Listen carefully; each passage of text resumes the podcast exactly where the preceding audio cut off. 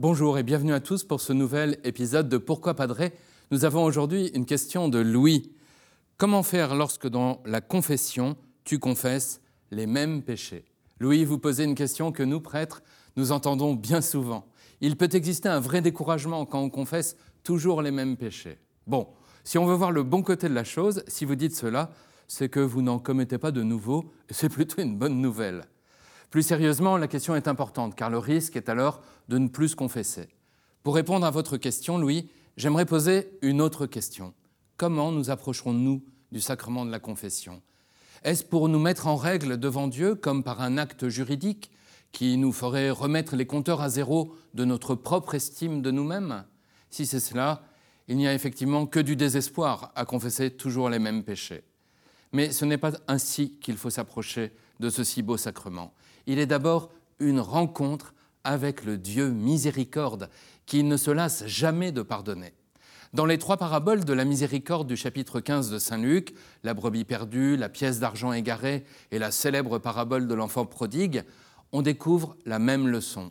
C'est ainsi qu'il y aura de la joie dans le ciel pour un seul pécheur qui se convertit plus que pour 99 justes qui n'ont pas besoin de conversion. Si nous ne nous confessons pas avec joie, pensons au moins à la joie que nous procurons au ciel quand nous y allons. Ça peut paraître un peu abstrait, mais quel pouvoir énorme nous avons, celui de faire la joie du ciel. Et puis, il y a encore quelque chose qui peut nous aider lorsque nous faisons le constat que nous restons toujours dans les mêmes péchés, celle de découvrir nos faiblesses, ou plutôt notre faiblesse radicale, c'est à ceux qui sont petits que le Seigneur promet l'entrée au ciel.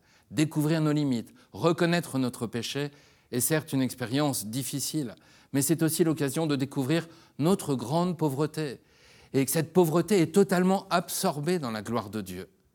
Vous le savez, à la fin de la confession, le prêtre donne une pénitence, c'est-à-dire un geste de conversion qui peut consister en une prière ou un acte de charité. Eh bien, essayons de bien faire cette pénitence. Le pardon, loin de seulement effacer nos péchés anciens, nous donne la force aussi d'être meilleurs. Plus nous nous confessons, plus nous découvrons notre pauvreté et plus encore nous entrevoyons la force de l'amour de Dieu. Alors confessons-nous plein d'espérance de notre radicale pauvreté. Vous pouvez bien entendu poser d'autres questions en, envoyant un mail à l'adresse pourquoipadré.com ou sur les réseaux sociaux avec le hashtag pourquoipadré. Retrouvez toutes nos vidéos sur le site ktotv.com. À bientôt.